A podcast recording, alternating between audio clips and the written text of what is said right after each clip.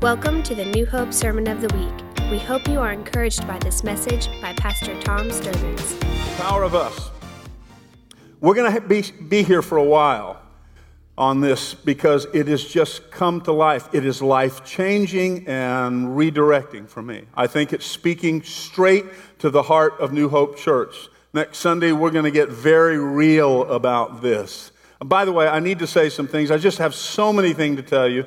For the next six months to nine months, uh, we uh, have put together an Abaco relief. I forgot the exact name of the page, disaster relief page. And uh, New Hope, we are coordinating six uh, six man teams. We can support two up to 12, where there'll be food and housing uh, to go. Tonight, I'm going to go to be part of the encore celebration at 6 p.m.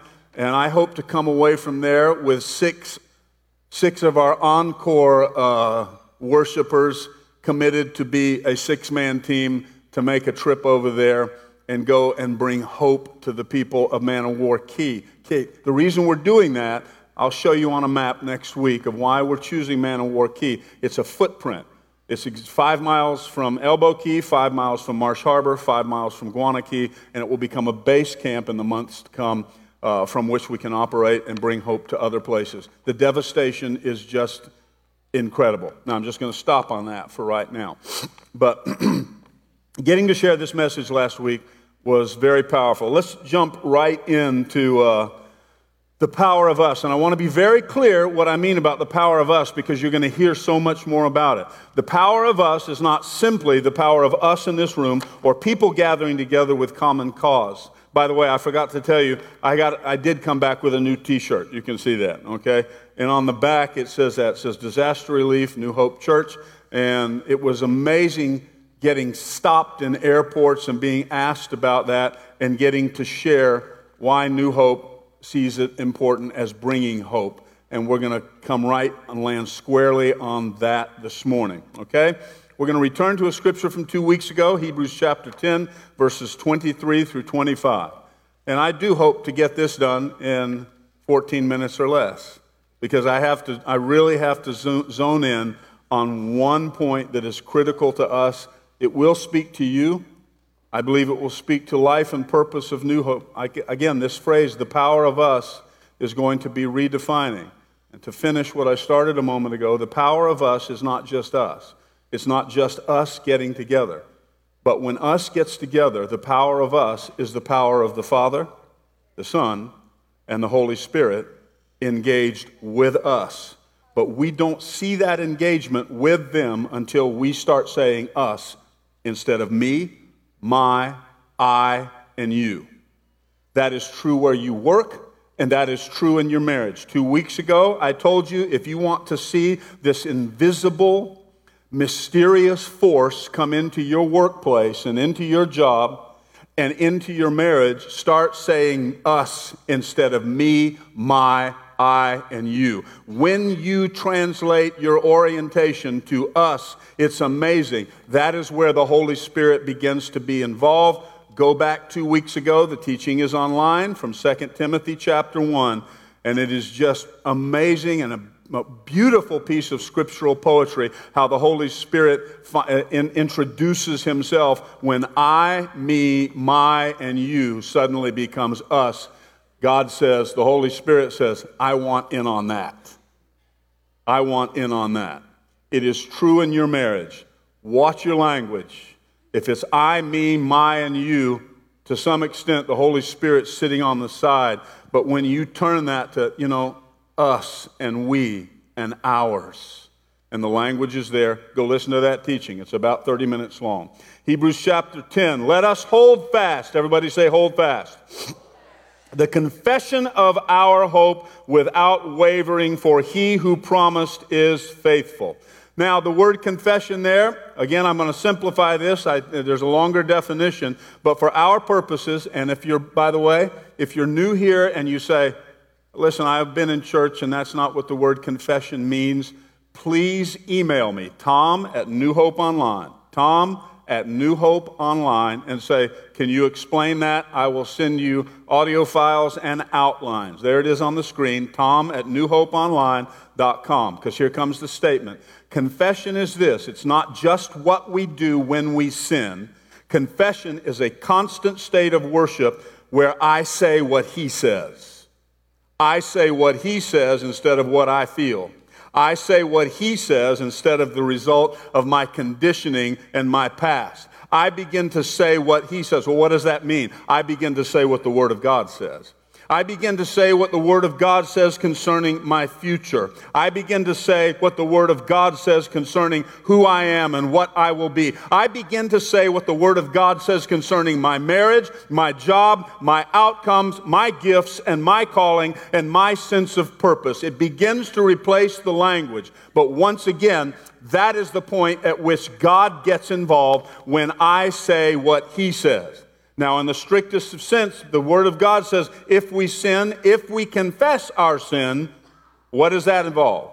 Because when we sin, listen, when we sin, it falls under this category for certain. I have just done something other than what God said is the ideal or best for my life.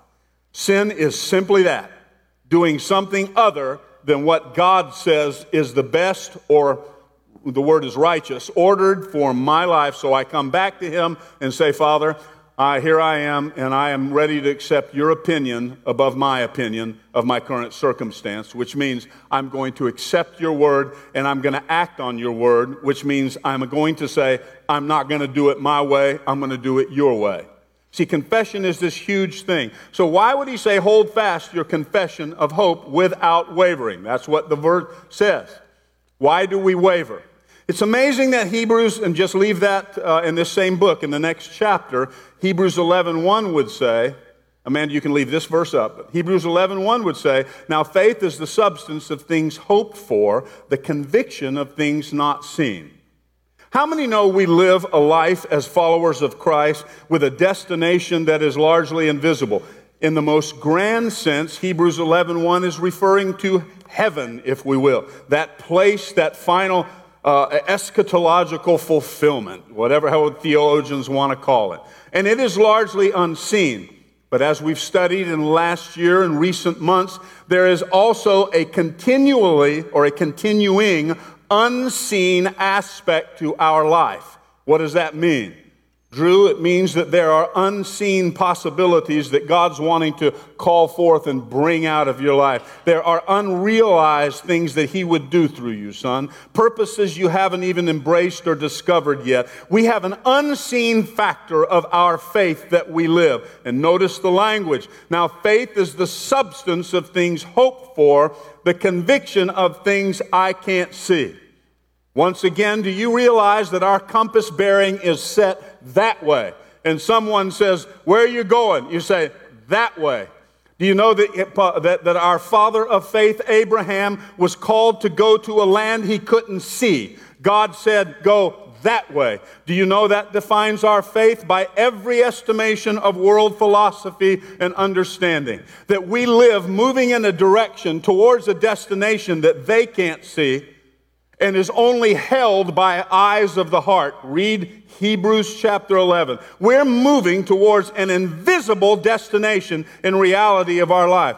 Well, what do you mean exactly by that? That hope is involved in taking a next step forward in faith, and there is somehow this fulfillment of realization of purpose and promise and presence in our life as we take a next step forward in a life of faith. But how many know when you're living and walking out this invisible life, that by every measurement the world around you cannot see or verify, it speaks against, it brings evidence against time after time, that it's not hard to get blown off course ever so slightly. We can waver. Now, why would I bring that up? Because of the word hold fast. That word hold fast, katecho, means to steer or correct a course, and it was the task of a helmsman. That when a ship would move off course, it would be brought back on. Uh, if it didn't move off course, that means it was being held on course. Beloved, can I tell you that the Holy Spirit is at work in our life doing both? It is putting us on course, but watch what provision is made. You are going to run into things in life, in your marriage, your job, in your own personal existence that's going to blow you off course. And the hope that you hold here today will be challenged before the sun sets tomorrow. That wind is going to push against your life. Ephesians talks about it. Tossed about by every wind of doctrine and scheme and thing that would blow against our life. But the Bible said there is a hope for getting back on that course of faith. What is the answer to that? I'm glad you asked. Let's keep reading. Let us consider how we may stimulate one another to love and good deeds not forsaking our assembling together, and that is not just church worship. We'll talk more about that next week. But encouraging one another. and all the more as you see the day, the end drawing near. This is the third time in this, in this book that the writer uses the phrase hold fast. In the weeks ahead, we're going to be looking at the other two.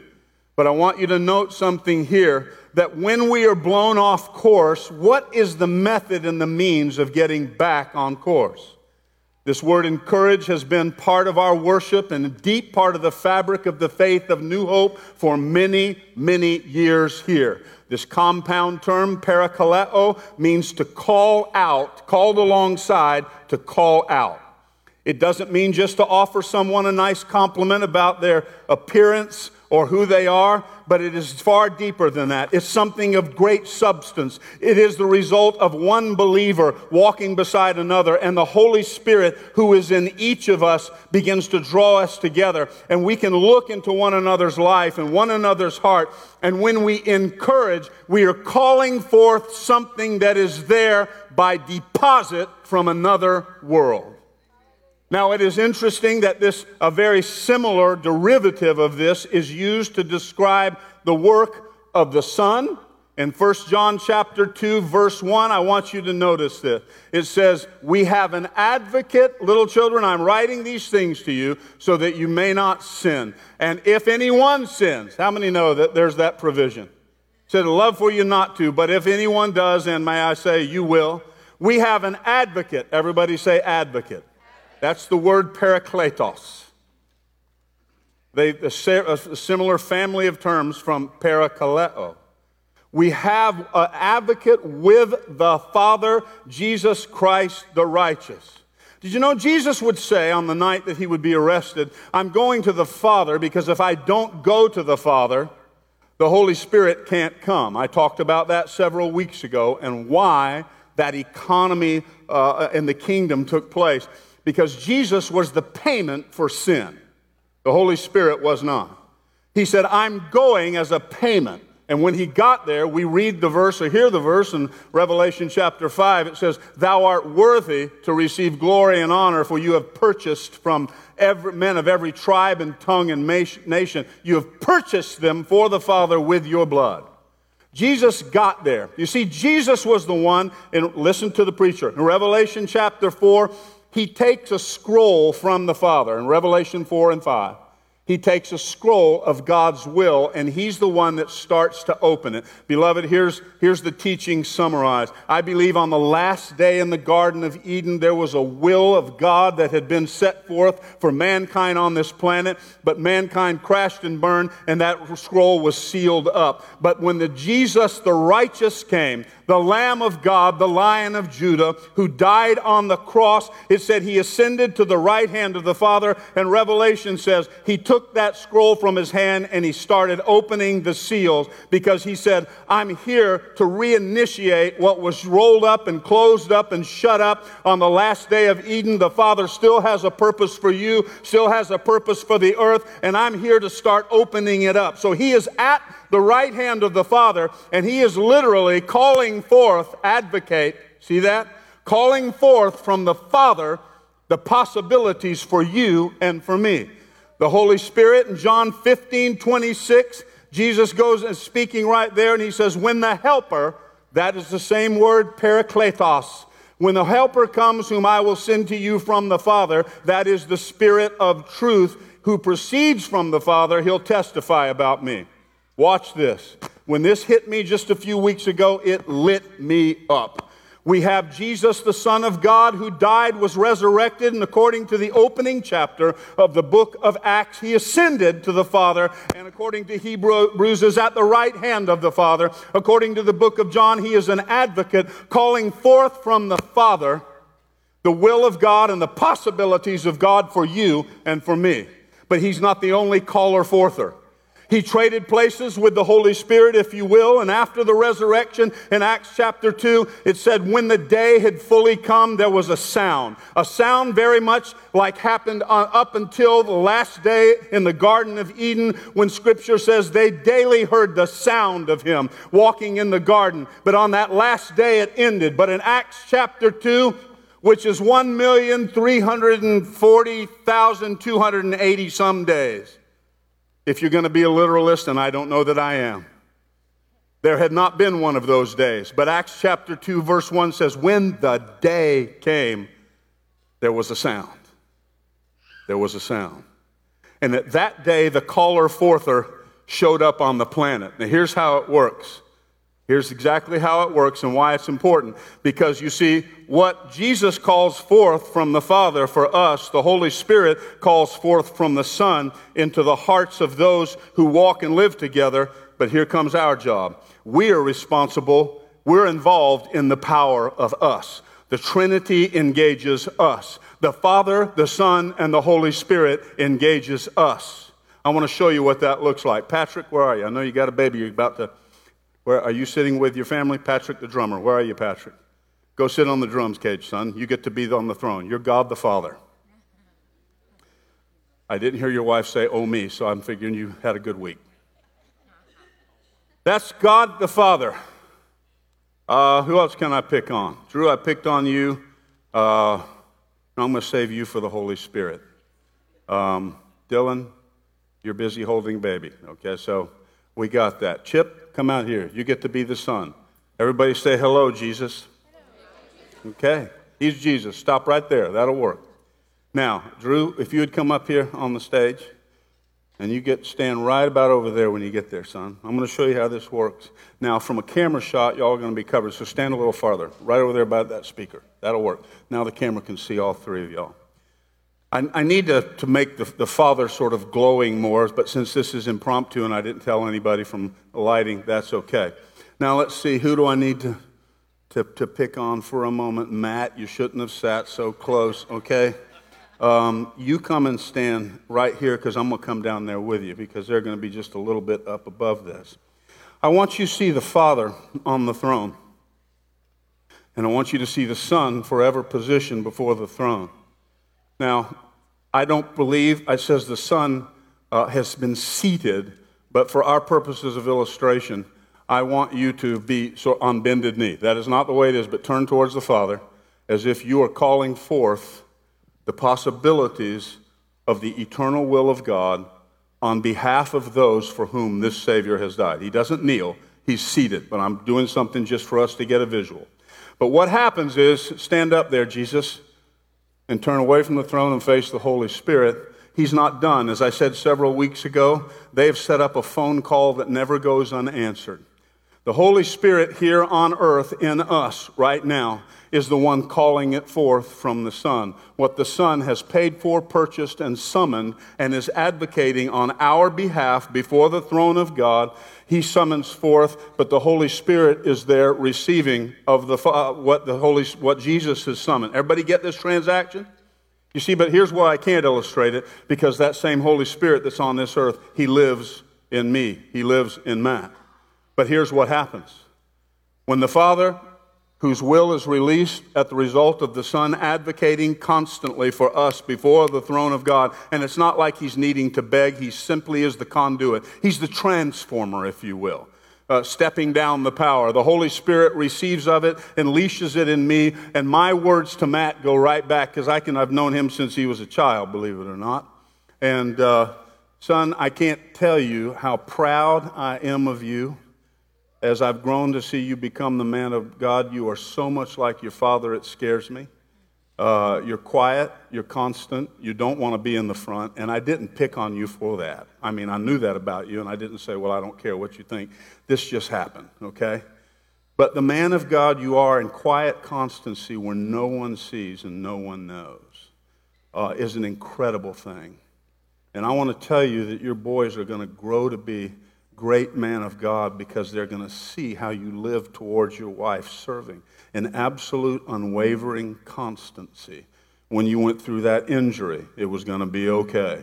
You just said it's going to be okay. Not many people nearly cut their hand or finger or whatever you nearly cut off and then recover from it and say it's going to be okay. But you are one of the great young men of New Hope that I believe will rise to a place of influence and speaking the word of God because it's in you. You got it from your father, just like Timothy got it from his mother and grandmother. You got it, and from your mom and dad, it's been passed down. And I told you that a couple years ago that I had this little image or vision of you just standing in front of a group of men teaching them the word of God. That's going to come to pass.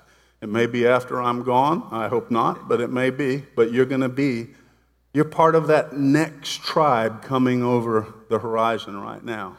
Now, I went on to say all of these things. On, yeah, we can celebrate that. What you just felt in this room wasn't, wow, those were such nice words. I wish there would have been music playing or something. That's not what it was. It was the Holy Spirit at work. Now, we're going to continue this series, and I'm going to stop right here. It was longer than 14 minutes. I need all of you guys, if you would, right now, and I'm about to explain to you why. Just get up with a family, make your way however you were previously instructed. Thank you for joining us for the New Hope Sermon of the Week. For more information about this podcast or other resources, visit newhopeonline.com.